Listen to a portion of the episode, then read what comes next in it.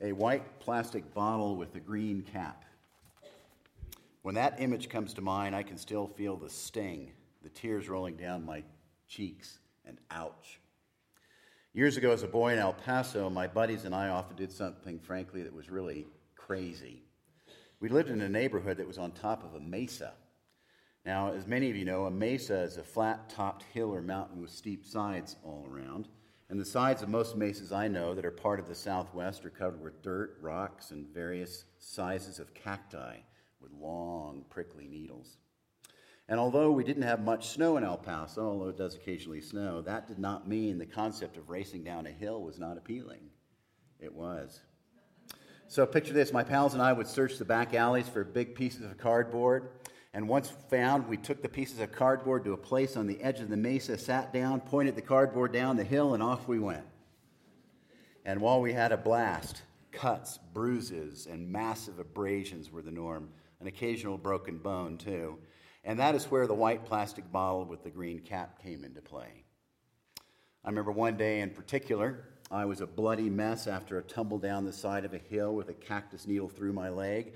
I limped home in tears, and before my mom did anything, she said, We have to get you cleaned up, and this is going to sting. And when I wash it and then rinse your wounds, it's really going to hurt because I'm going to use Bactine. and to this day, whenever I see Bactine, that little white bottle with a green cap, the word ouch comes to mind. An ouch that hurts, but a very necessary ouch to prevent an infection. So today is the beginning of Lent. Some of you are here for Ash Wednesday, uh, for the very beginning of Lent.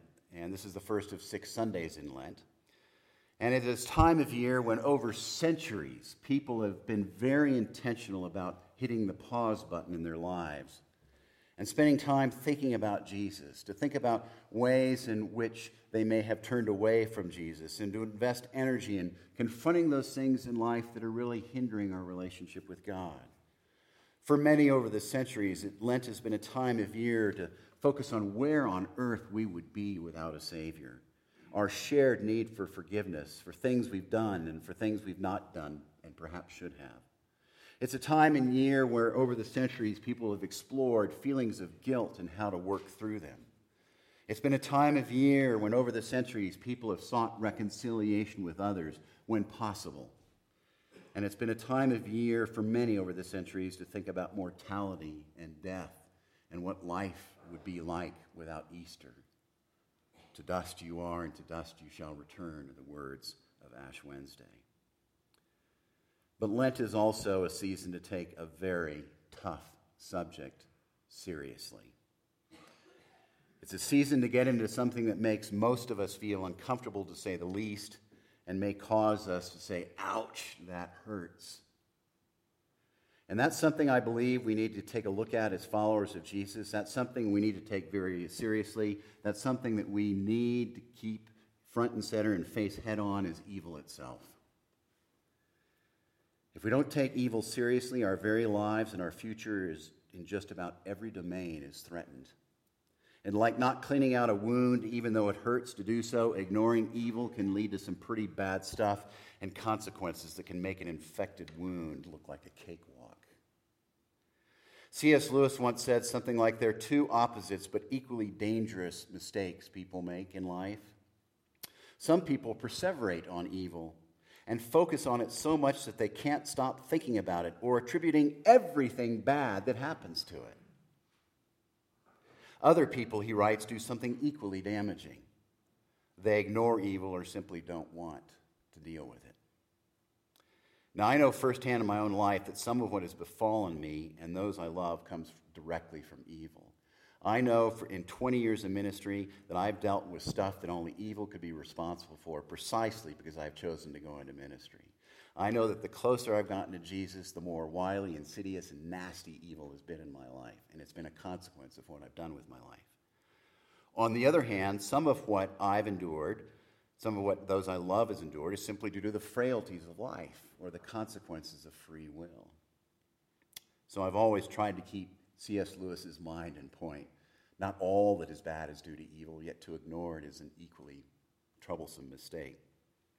Anyway, back to C.S. Lewis. C.S. Lewis wrote, What Satan put into the heads of our remote ancestors was the idea they could be like gods, could set up on their own as if they had created themselves, be their own masters, invent some sort of happiness for themselves outside of God, apart from God. And out of that hopeless attempt has come the long, terrible story of humankind trying to find something other than God. Well, here, of course, C.S. Lewis alludes to the story of Adam and Eve in the book of Genesis when they faced great temptation through dialogue with a snake. And for centuries, many have equated that snake in that story with evil. And the snake in the story in Genesis is described as crafty.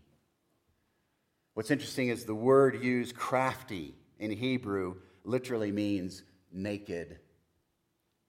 In other words, the snake was naked. The snake exposed Adam and Eve to temptation which is exactly what evil does to you and to me.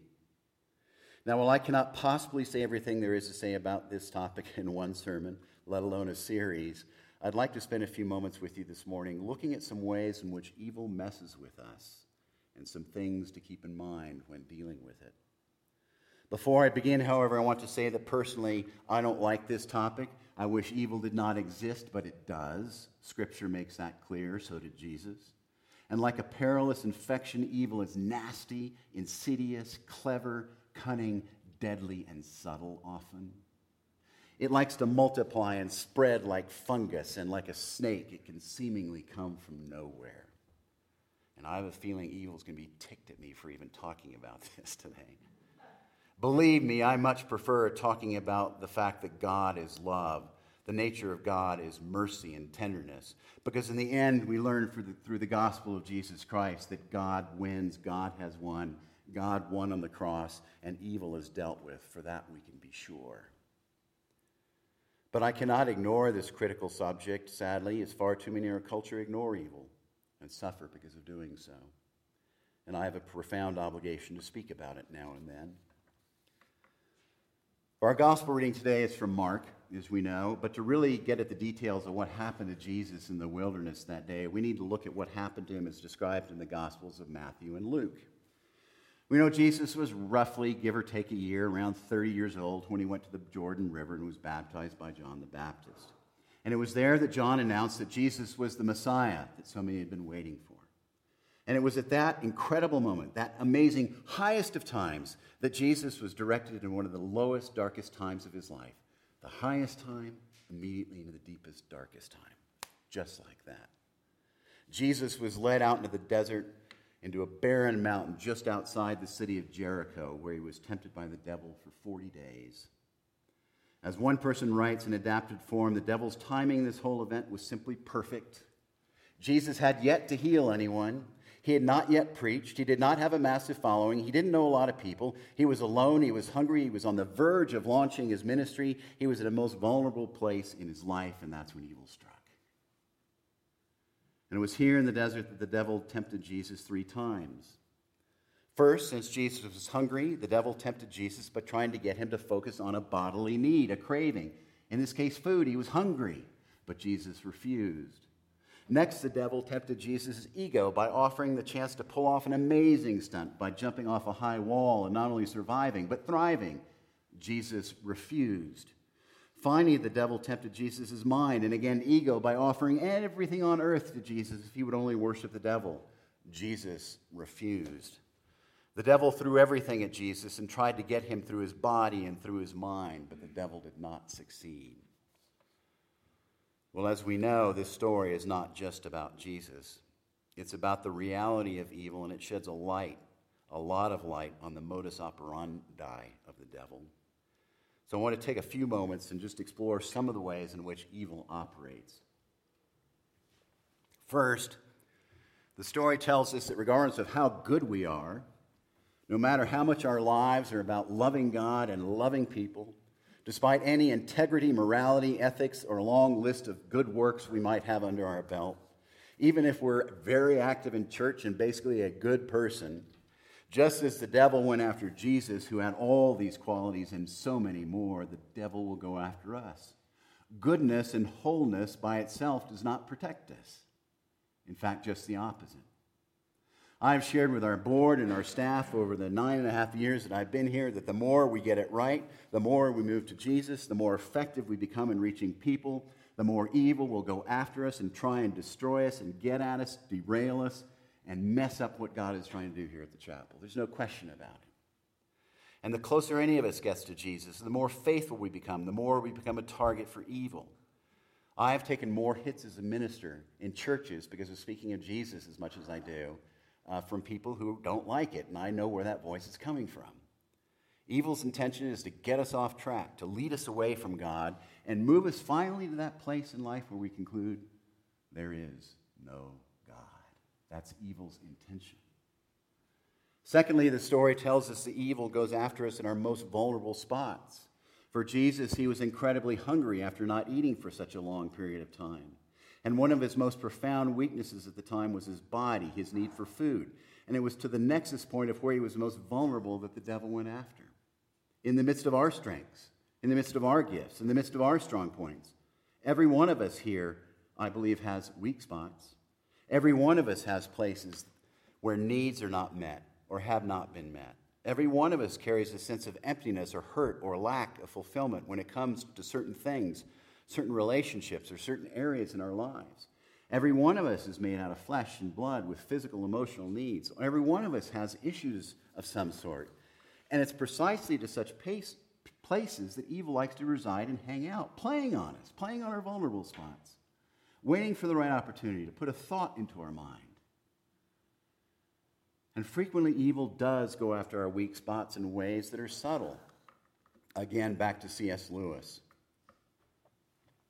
He writes Indeed, the safest road to hell is the gradual one, the gentle slope, soft underfoot, without sudden turnings, without milestones, without mileposts, the gentle slope. And perhaps more startling is that sometimes evil clothes itself with what feels to be good, right, whole, and based on right intention.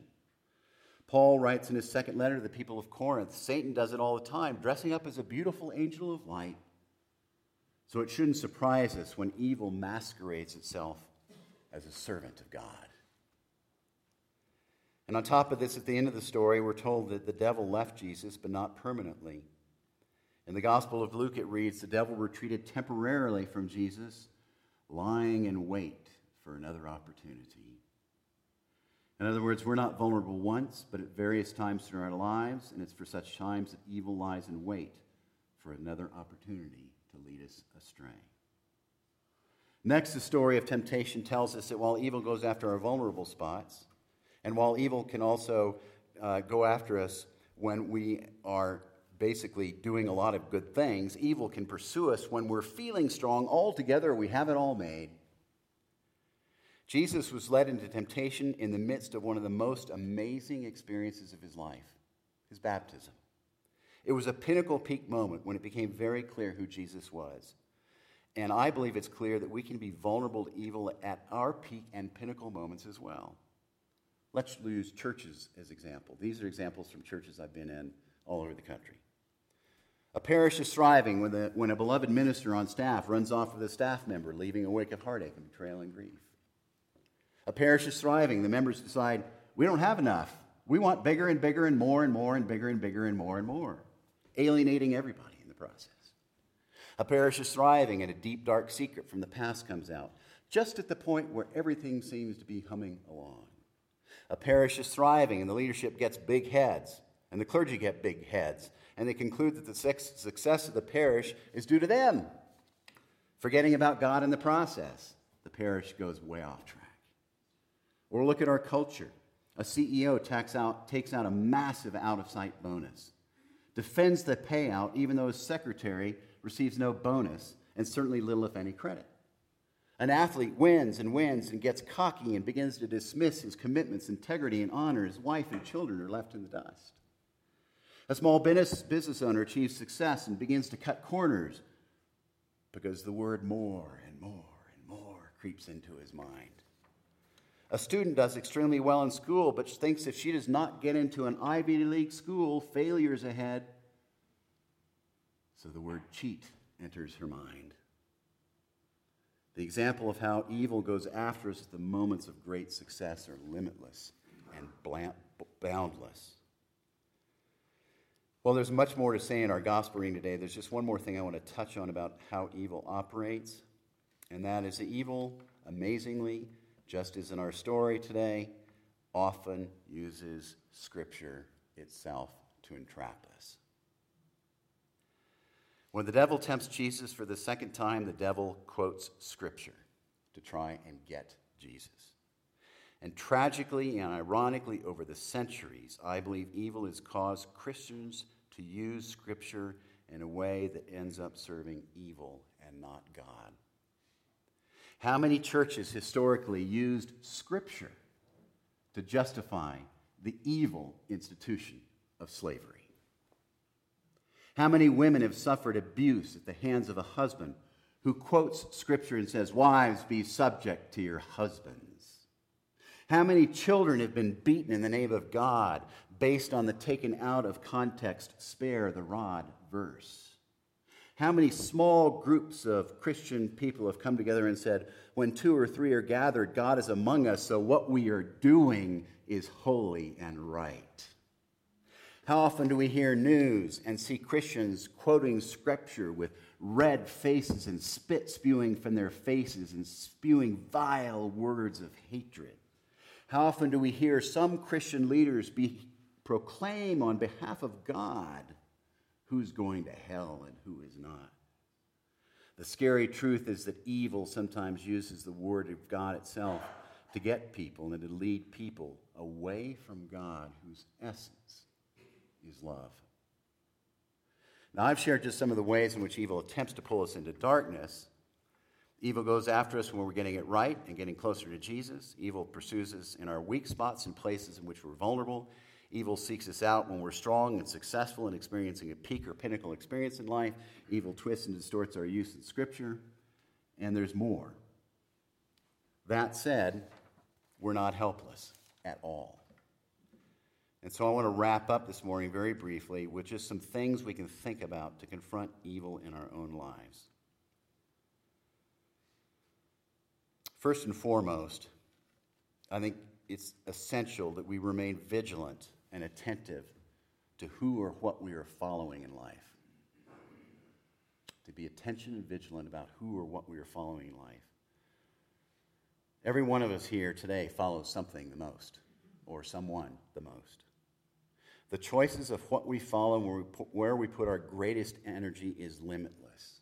And what we follow the most, what we pursue the most, what we go after the most, can include God, money, a relationship, job, a place, a way of living, a pattern of thinking, or even old wounds.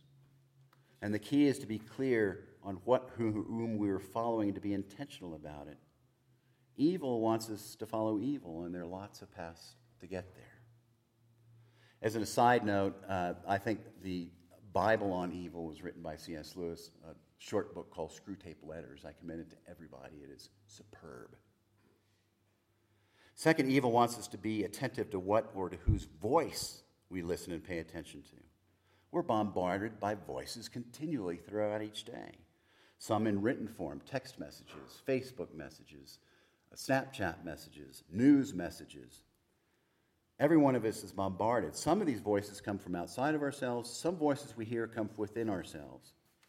But we need to remember when we're paying attention to voice that God's voice is always, without exception, consistent with love. If we hear a voice that doesn't have love at its heart, God is love, it is not the voice of God. God is love, so therefore we should be very wary about paying attention to any non loving voice. God's voice is also in alignment, however, with the broad picture of Scripture and with things that are known as the fruit of the Spirit, which are things like joy, peace, patience, kindness, goodness, gentleness, and self control. If a voice is full of spite and anger, division, divisiveness, castigation, it's not the voice of God. Third, we need to realize that anger, while human and justified and more than okay, is a profound danger zone and provides fertile ground for evil. One of the classic examples of this is in the book of Genesis, in the well known story of when Cain kills his brother Abel. It's right at the beginning of the Bible, a story about anger. And the story of anger runs throughout Scripture, but it's really interesting that anger is described right at the beginning. It's Cain's anger that causes him to murder his brother. In fact, right before Cain does the killing, God warns Cain by saying, Cain, when you're filled with so much anger, a demon is crouching at your door waiting to get you. And your anger is something that will open up the door to evil. Beware of anger, it is fertile ground for evil.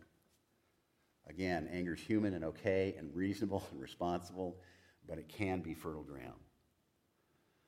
Fourth and obvious, being part of a community, going to church, spending time with people who are believe, believers and grounded in faith is essential, but is critical defense against evil. We need people of faith around us. Fifth, and perhaps obvious, is to follow Jesus' lead when it comes to evil. What did Jesus do? He prayed. What was the prayer that Jesus taught us that we recite every Sunday? What do we say within that prayer? Deliver us from evil. Jesus said, when you pray, pray like this. He laid it out for us. When you pray, pray. Deliver us from evil. And finally, remember, and this is really important, that in the end, God wins. God has won. God will win. God has won. Evil is dealt with. The worst thing we can do is shudder or live in fear or angst about anything in life, or fear and angst in response to evil, or fear and angst in response to anything. Instead, we are called to trust God and to trust that God is in control, even when we're afflicted by tough stuff and by evil. It's my prayer that each of us this Lenten season will take this subject seriously. That just like the need to clean out a wound and maybe even use some Bactine or some other disinfectant, that we'll remain vigilant in our own lives and work on cleaning out stuff that we need to work through, those fertile grounds, that we will pay attention to evil, we'll be attentive to it, we won't be consumed by it, that we won't be perseverate on it, but that we'll be aware. And again, remember through this discourse this morning that through the cross and the resurrection of Jesus Christ, evil is done. Thanks be to God. Let us pray.